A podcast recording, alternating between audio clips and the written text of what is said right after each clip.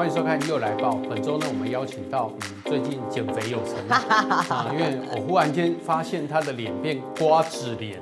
我们要欢迎我们资深的媒体人，也是我的恩师呢。我们要欢迎小玉姐。您又好，各位又来报的观众朋友，大家好，新年快乐。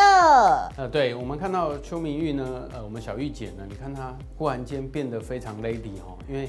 之前呢，看到她还有一点点贵妇型，嗯、现在变名模型。哇，谢谢你，嘴巴好甜哦。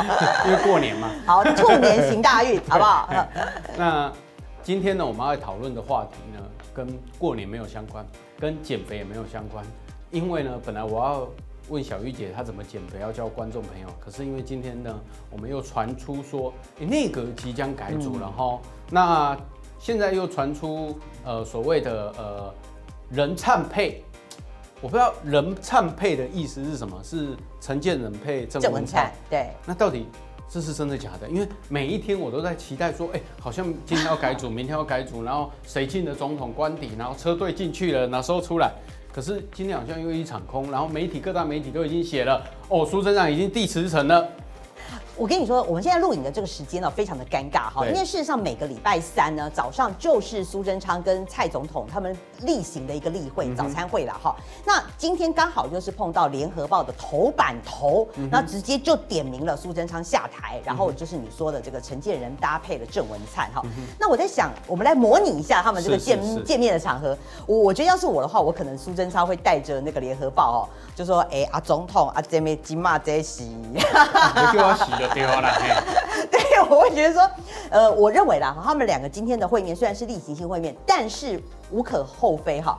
呃，这个因为已经是联合报头版头了，嗯、我认为今天一定会触碰到这个话题。但是我觉得最近有有些氛围哈是非常的敏感哈，对，包括就是说这个其实上要换阁揆这件事情，这两天陆陆续续传出啊，呃，比如说什么呃行政院在打包啦，嗯、然后苏贞昌在宴请同仁啦，嗯、发六千块是不是阁揆保卫战啊？嗯、每一次有这个消息出来的时候。你有没有觉得怪怪的？总统府都是无声无息，没错，非常罕见。对，因为以往有这种人事的消息的时候，总统府都会第一时间哦出来消毒，就说没有这件事情，哦、大家不要随便臆测。因为你看，哎，等一下，书从二零一九年一月十四号上任到现在。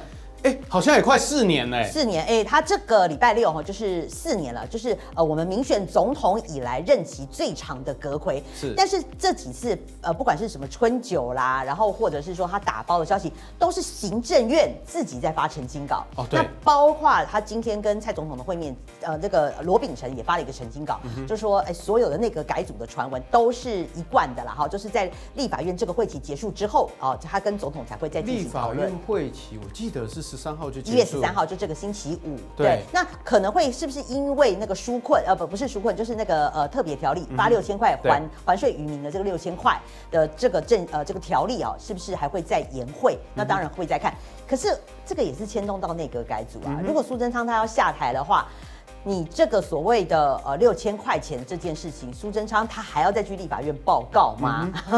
所以最近的氛围蛮怪的。这个我倒有一个小小的疑问了哦，因为。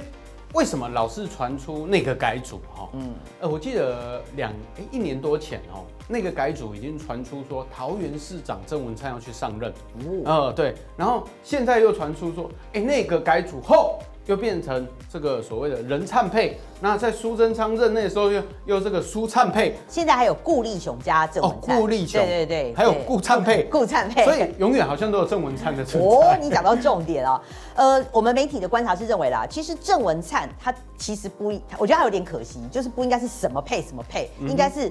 灿怎么配？哦，对啊，对对对对对，他应该是正的啦哈。可是他因为这个桃园选举失利，然后应该是说交棒失利啦，再加上论最主要是论文案太大的打击了。对，没错。我我觉得可以试想啊哈，如果他真的去当阁揆的话，媒那个不友善的媒体啊，你看蓝营的媒体下标一定是写说史上第一位因为论文啊论文抄袭然后的这个阁揆哦，你不觉得这个标题？有点伤人呢，也也还蛮恐怖的，可能民进党的二零二四会产生非常盛大影响。所以我觉得这个是一定蓝营磨刀霍霍，一定会大打这一件事嘛。嗯、很多蓝营的立委就私下讲啦，如果郑文灿敢敢当阁魁的话，他去立法院报告的第一天，他们就要用这个论文抄袭案就来修理他嘛。所以他就变副阁魁的意思吗？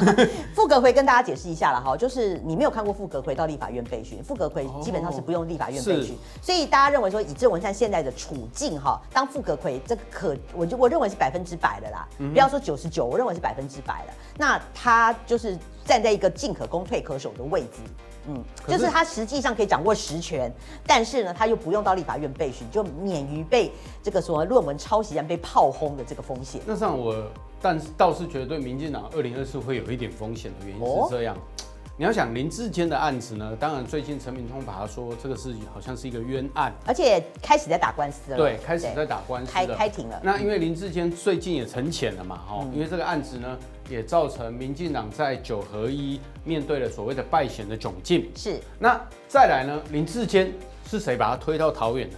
好像。跟郑文灿，对，是郑文灿坚持的。然后第二个，他又是败选小组的召集人，是是。可是做出来的败选报告好像也有蛮多人不满的，是。然后接下来就一直传出他要配什么，要当党主席之类的。我觉得郑文灿如果说到到去当副阁魁或阁魁好了。我觉得立法院会非常热闹，那国民党好像不缺议题的，不缺议题。这啊，包括林维洲在内，他已经磨刀霍霍了吧？他要修法嘛，就是说，如果你有论文抄袭的，都不得担任这个政务官哦，公务人员啦，哈，政这政务官也也是啦，哈。所以我认为就是说，民呃国民党他当然有听到这样的消息，他也要准备。不过我认为说这个是布局的话，哈，呃。但是他这个法会不会过啦？但现在民进党占多数嘛，牙卡牙去我会赢嘛，所以我认为说国民党是做做样子，要凸显郑文灿的难看啊。但是能不能做得到？我觉得在现实层面还是有很大的一个困难。嗯哼，好了，不管怎么样，反正民进党就是要面对九合一败选之后大破大立的一个改革方向了。这改革没办法提，因为要面对二零二四的选举了嘛。不过我还是，哎，我今天要反客为主，我来问明佑，你觉得苏贞昌会换的几率高吗？我觉得还蛮高的。所以这个就不是空穴来风了，因为我认为苏院长最近的一个态度是蛮明显的啦。因为你、哦、你要想，他过去很少去参加私人企业的这种尾牙，哦，然后或者是这几年可能疫情，圆山也很少办尾牙，嗯，就最近他有在宴请嘛。那态度上呢，苏院长过去是非常霸气的，是，哦、可是他最近态度好像在回答记者问题的时候就变得比较 smooth 放软，对，哦、然后再来，因为这些讯息呢。也一直传出的时候，但我只看到苏。你不觉得是党内逼宫吗？某部分 有点感觉。可是总统有讲过八个字哦，他说是稳定政局，开创新局。对，你觉得这八个字是不是有玄机啊？比如说稳定政局，就是阁揆留任；开创新局，内阁改组。嗯，如果是。这样子讲起来好像有点，因为这个这个包括那个陈其迈也有讲，对对，他也是用稳定政局这件事。因为陈其迈又出来说，好像希望魏留苏贞昌。哦，是。那如果是那个，然后陈其迈又是属于英系人嘛？对对，所以你觉得这个风向呢？因为过去呢，在派系来讲的话，这变成过去叫做大英国血嘛，就是英系跟正国会是非常 match 的一个派系。OK，然后各自不管在党职或者在提名策略上是合作。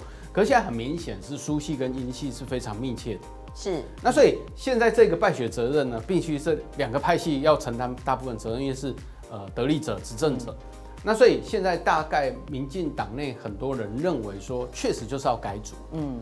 那所以我认为总统他也不会去坚持啊。我个人认为啦，因为毕竟还是要听到民众的声音呐。那我认为输在大家不管是媒体啦、舆论呐，然后大家也认为说改组就是输要下台啊，那或者是说那个要进行大幅的调整啊。所以我认为说总统的个性的话，他会想说，哎，阿让民间的这样子欢迎啊，阿兰今嘛存年外的时间，那哪不做一点嘛改变的时阵，免得搞大一滚，因为要面对败选这样的检讨声浪，不是只有。总统或政党。而是全民他们都在讨伐这一件声音的时候，我认为总统会认为说，那就进行改组吧。我觉得有三个三个点啦，哈，第一个点就是说，如果苏贞昌要下来的话，我认为要给他相当大的礼遇啦，哈，因为就像刚刚讲的，我们他是任期最长的阁揆哦，对，那他也帮民进党挡了非常多的子弹嘛，呃，而且坦白讲，就是我们之前的阁揆下台，包括林权赖清德，他的民调大概都是认十几趴啦，哈、嗯，可是。以苏贞昌的民调来讲，他现在在友台最烂蓝营的民调也是三十几趴，对对，所以还是有蛮蛮一部分的人其实是力挺苏贞昌。像我这个绿营的朋友就说，苏贞昌做个假贺啊，哦，在立法院哈做顶哈，跟这个蓝委哦不要妥协什么的，就是很多人也是对苏贞昌赞赏啦，这是第一个。第二个，我认为说哈还是有一些政治的操作。嗯、你有没有想过，就是说民进党党主席一月十五号哦就要选举了，那最快就是呃下礼拜三当中常会就要交。交接，没错。那如果碰到内阁改组的话，刚好是党政同步，党政同步这个改组哦。你有没有想过，如果说阁魁是赖清德，那呃呃党魁党魁是赖清德，阁揆是陈建仁，是不是两个副总统对副总统？嗯哼，哎，这超级有趣的哦。对，对于二零二四的一个平衡来讲，我觉得这个又是民进党。另外一个战场的开始，我觉得会，因为如因为传出陈建仁这个声音呢，也不是这这一阵子就传出来嘛，因为那时候考虑就是顾立雄或陈建仁嘛，我觉得站在派系平等的角色，还是会走向这样的一个角色。嗯，那我认为，呃，陈建仁如果真的去担任所谓的阁揆。那就有点像看守的阁魁，对，还有这个一年的时间哈，可一年时间你要把它做成看守阁魁，还是说的稳定政局？我觉得这个可能性会比较大。我最后的结论是说，我觉得呃，如果要真的要换人的话，我觉得陈建仁会比顾立雄适合的多了，因为顾立雄他在人设上面，其实某种程度他跟苏贞昌也是一样的，因为他们都是律师出身嘛，他们比较气势是比较强。你说要在立法院的攻防，其实顾立雄的火气不会比苏贞昌来的小，那顾立雄最大的问题是他他没有选举过，他对民进党没有战功。嗯、那这个至少陈建仁他选过副总统嘛，好、嗯，他这个这个跟民进党的这个至少有战功了。我觉得这是陈建仁会比顾立雄的优势会来的再大一点。在人设的部分的话，陈建仁比较温和。对，那可能大家如果反弹苏贞昌，觉得他太过强势的话，那以陈建仁的人设刚好可以来补苏贞昌的这一点。对，因为陈建仁在呃 SARS 期间做的整个防疫工作，到后来他担任副总统。这段过程，我个人觉得他人格是非常高尚。OK，那当然，我认为他如果去当行政院长，做一个呃最后任总统最后任期的看守，那哎呦，你把它定义为看守，对，有些人一年还是可以做不少事。温和的看守，可是 下面的部会要去开创新局，因为我认为民党最最近几年呢，当然苏贞昌做得很好，我确认，嗯，哦，在政策上，那其实包括每年的税收其实都有超出嘛，哦，那。倒看得出来说，苏贞昌因为做得太好，要做到四年，变成民党面对中生代接班的时候，产生非常大的一个断层。嗯，那也造就了九合一败选的一个原因呐。你说全部推给郑文灿，为了为了要硬硬要推林志坚的论文案，然后告早晨高嘉瑜说一尸五命。啊，也是可以这么说。可是我要讲的是说，民党过去都有接班梯次，嗯，这一次的接班梯次感觉上没有这么密切的紧接而上。可是我觉得帮苏贞昌讲一句话了，你不觉得只有他才镇得住民进党这些妖魔鬼怪吗？各派系的纷争是没错，因为他很强硬啊。当然他的那个强势作风，尤其在人事的这个任命权上面，我觉得我知道是引发很多党内的不满啊，嗯。可是他就是。帮蔡蔡总统挡了很多子弹，可能就是苏小慧说的哦，呃，帮挡子弹哦，还说我恋战这样子。对，对对对，而且苏小慧讲一个还蛮好玩的事情，说，哎，做个老广口红，马公操垮生。好了，反正不管苏贞昌最后呃有没有要被换掉，可是这四年的执政里面，他确实展现出他舒适的风格，嗯，那也做了不少的政绩，嗯，那未来的新格局要怎么开创？那我倒觉得说，呃，终身代接班这一个课题呢，是有赖于总统在布局二零二四非常重要的关键了哈。好，那我们来先看下一题了哈。哦，哦，这个发现金的问题。哇，哎，还有大密宝都是钱。哦，来 来发现金了哈，因为年后呢，行政院要发现金。嗯。可是我还是要问一下小玉姐啦。嗯。这为最近大家都在骂高嘉瑜，因为高嘉瑜确实讲错了。行政失灵，对，然后还有超征税收，是哦。那这两句话呢，造成社会非常大的反弹。嗯、那高嘉也说，呃，五日三省吾身啊，吾身哈。那其实五日三省吾身，他是要说自己对于诚信啊，对于这个学习啦，对于自己在做人处事上的一个三省啊，哈。那我想问的是说，你认为这一次政府发这六千块是得分还是失分？因为大家都讨论成这样，我只要问得分还是失分好了。我我认为是失分，嗯哼，因为呃，我认为说，如果你要要发不发，就是你就是要明快的决定。你本来是一桩美意，就现在拖到哈时机点的问题啦，然后到底要怎么发这样子，我就是我觉得会的花题啊，这样说难听也会的花题，就是当时你在这个风向丢出来的时候，如果你倾向是不发，你认为说这些呃这个不管是超征也好，或者是说我们的绩效很好哈，你这多出来的钱你是要拿来还债，不要再留子孙，或是你要做更多的建设。我觉得可以用一个很好的理由来跟民众说明，就说我就是不发。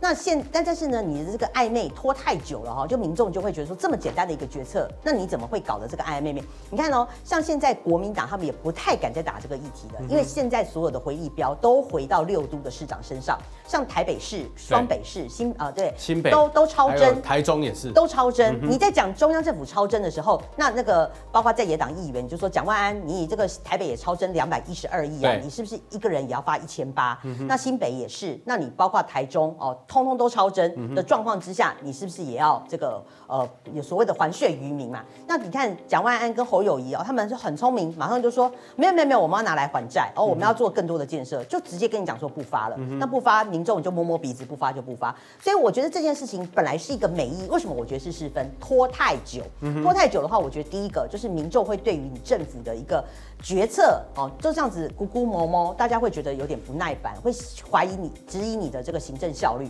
那第二个，我觉得我真的是觉得啦，就是说这个美意啊，就是美意就变恶意了哈，就大家觉得太久了，会的话题啊。对，因为最早讲这件事情的是英系的立法委员。对你，其实每一年哈，其实从财政数字上来看，都确实有呃增加一些税收了哈。嗯呃，包括前两年也都四千两百多亿嘛，对，到四千三百多亿，到这一次四千五百多亿。那其实台湾有很多的债是必须要去还的，嗯，那结果你们就忽然间在脸书去串联说，哎，这这个多增加的四千五百多亿要还税于民，嗯，每人发一万好过年，嗯，哦，因为九合一败选之后，大家认为说，哎，这样气势可能会起来，结果英系的立法委员就串这个之后，哎，其他派系也跟上了，那结果。回到总统的角色的时候，是。就变成总统很为难呐、啊，嗯，因为其实每年都有税增加这些税收嘛，嗯，那你忽然间说，哎、欸，要发一万块，你也没经过府院党沟通，好，现在去怪在野党说，你们这样根本就不可能呐，哦，你要在过年前怎么样是不可能呐，这我当时也恭北鬼气，嗯，所以我我觉得未来哈行政体系还是要呃府院党沟通一定要非常顺畅，府院党不然很尴尬，对，对。真的超尴尬，尤其是这一局本来是吼吼啊。后花比台个老会老 对，就会变成。你形容的很贴切啊。对啊，本来是一个。美意真的真的，然后你看小玉姐认为说这个会失分，我听起来其实民间的声音也认为说本来是好事，就变成失分，也会造成支持者内心非常的动摇。你不觉得现在会的花题了吗？对，一天花。如果坦白讲，如果你没有在过年前发了，当然了，以现在的行政这个一定是来不及了。立你要先送立法的这个条例，然后还要审预算，隔回再来报告，那个那个是要很长的一个时间。我们当然也觉得说在野党你卖个卵啊，你明明知道说这个呃发发这这笔钱。你要有法源的依据，然后你故意在那边喊，那你就知道来不及。我觉得在野党是来乱的。可是我认为说，就是说你要不要发这件事情，本来就应该做决定的。对，对所以我希望呢，现在立法院当然没办法经没，老实说，最近在审预算案哦，你讲对你讲要打刚加米班加个三期半年嘛，我可能通过。嗯，然后加上这两天立行政院才要提出相关的报告跟配套嘛，哈。那所以真正要审，要立法院再备询，那这样完全是来不及作业了哈。嗯、所以我也希望民众去了解，当然民众会有落，心态上会有落差啦。他本来嗯，一万块过年前要发，拖到到尾过年后我存六千块。哦，这个期待真的会有落差。是啦，但是我会觉得说，不要随在野党起舞啦，因为因为如果真的你真的说要要买票的话，那你直接喊三万好了，那不是 大家都很开心吗？大家买的都很开心啊。对呀，那经济怎么样？对啊，所以我觉得做至少执政党啊，你还是要做一个负责任的政府。对，好，来下一个议题了哈。哦，这个、又是跟钱有关、啊。对，又是跟钱有关。哦、最近呢，我看到王世坚呢议员，嗯、其实我先讲一下我的前提啦。嗯。我认为王世坚他自己做营造的啦，嗯，他会很清楚某些事情哦。然后再来高嘉宇的问题呢，他们两个确实都有说错话，因为王世坚去引用了所谓的媒体数字，嗯，那也就是后来高王安承认错误的地方。是是。那这两个人，你们说要把他开除党籍？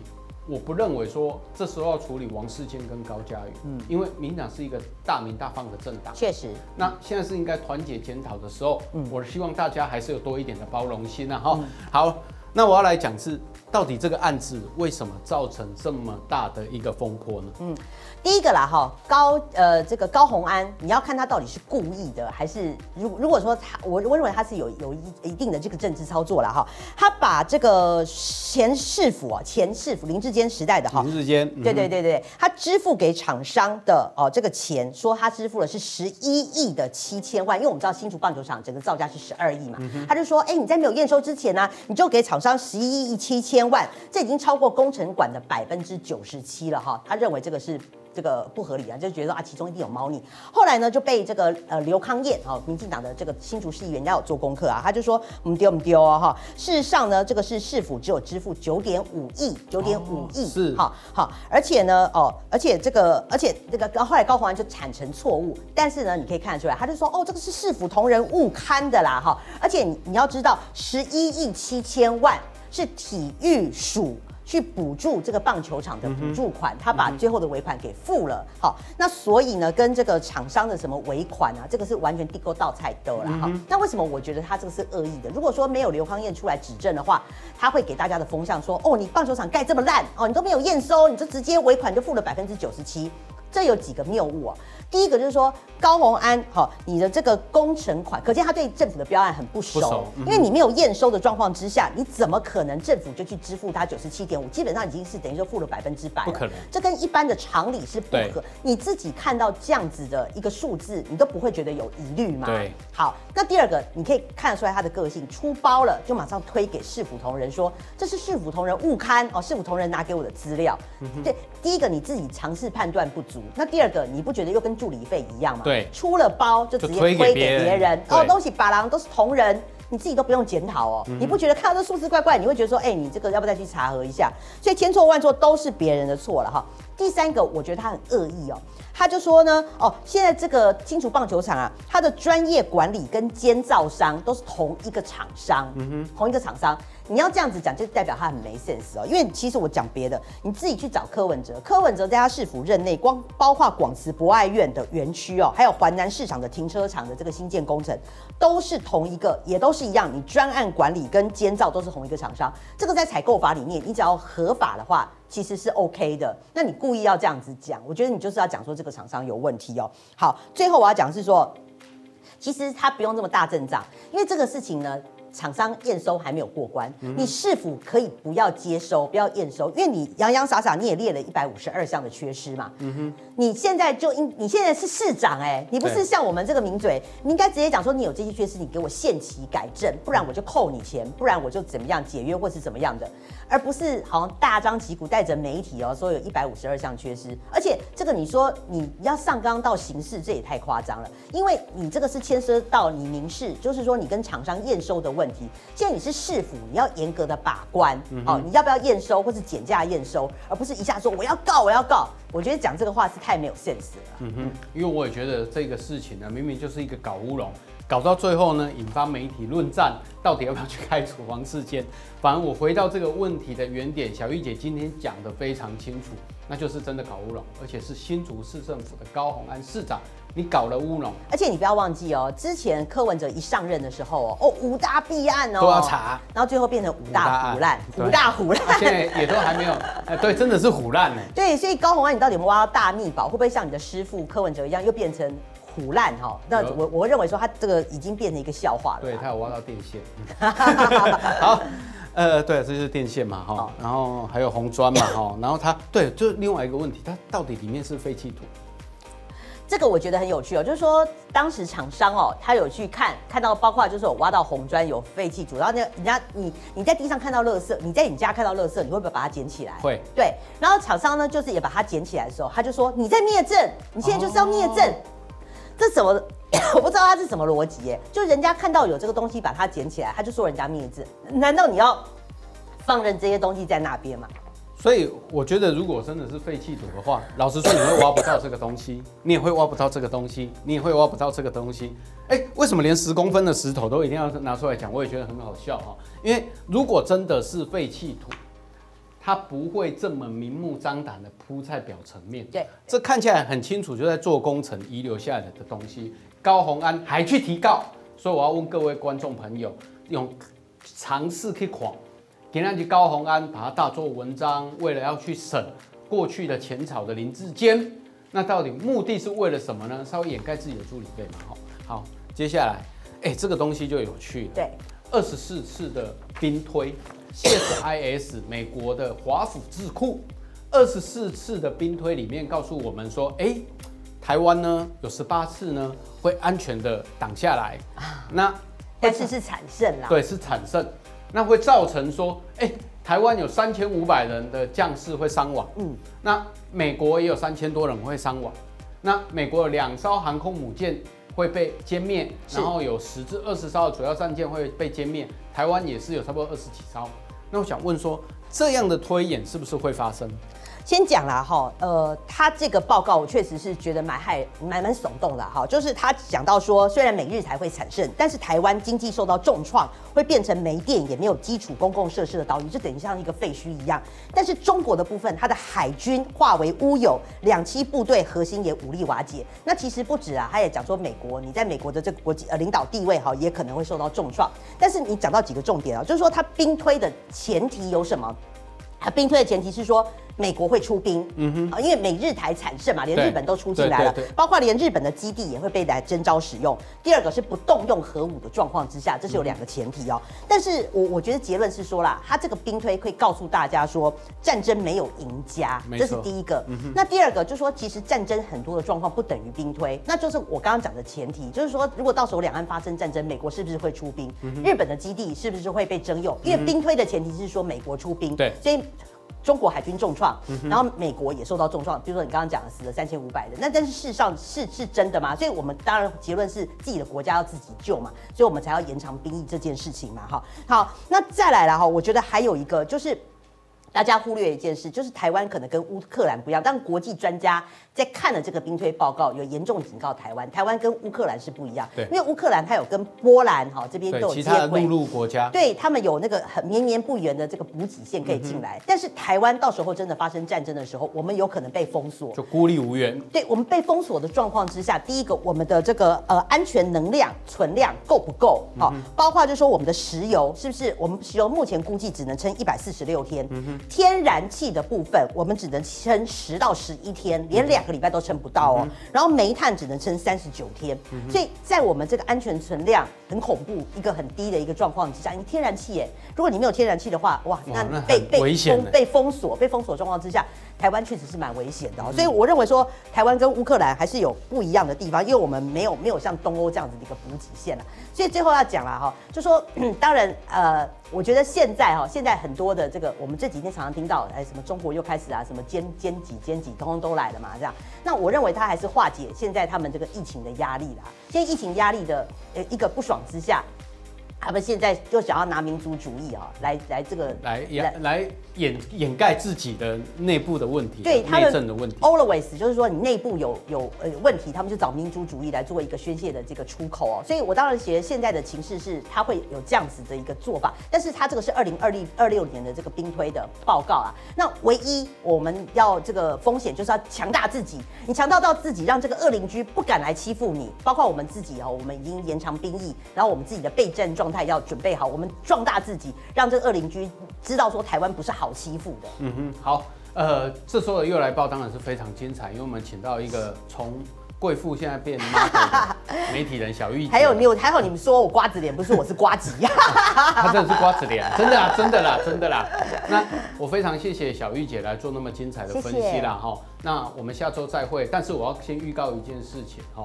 我年后会再做一点点的调整哦，是，那大家拭目以待哦。好，会不会下次我们再来的时候，格魁已经不一样了？对对对对，应应该是会不一样的。不过那个明佑，你最近这个过年电话要开着，搞不好你就入格喽。对，我刚才连上节目我都开扩音。好，好，那我们下次再会，拜拜，拜拜。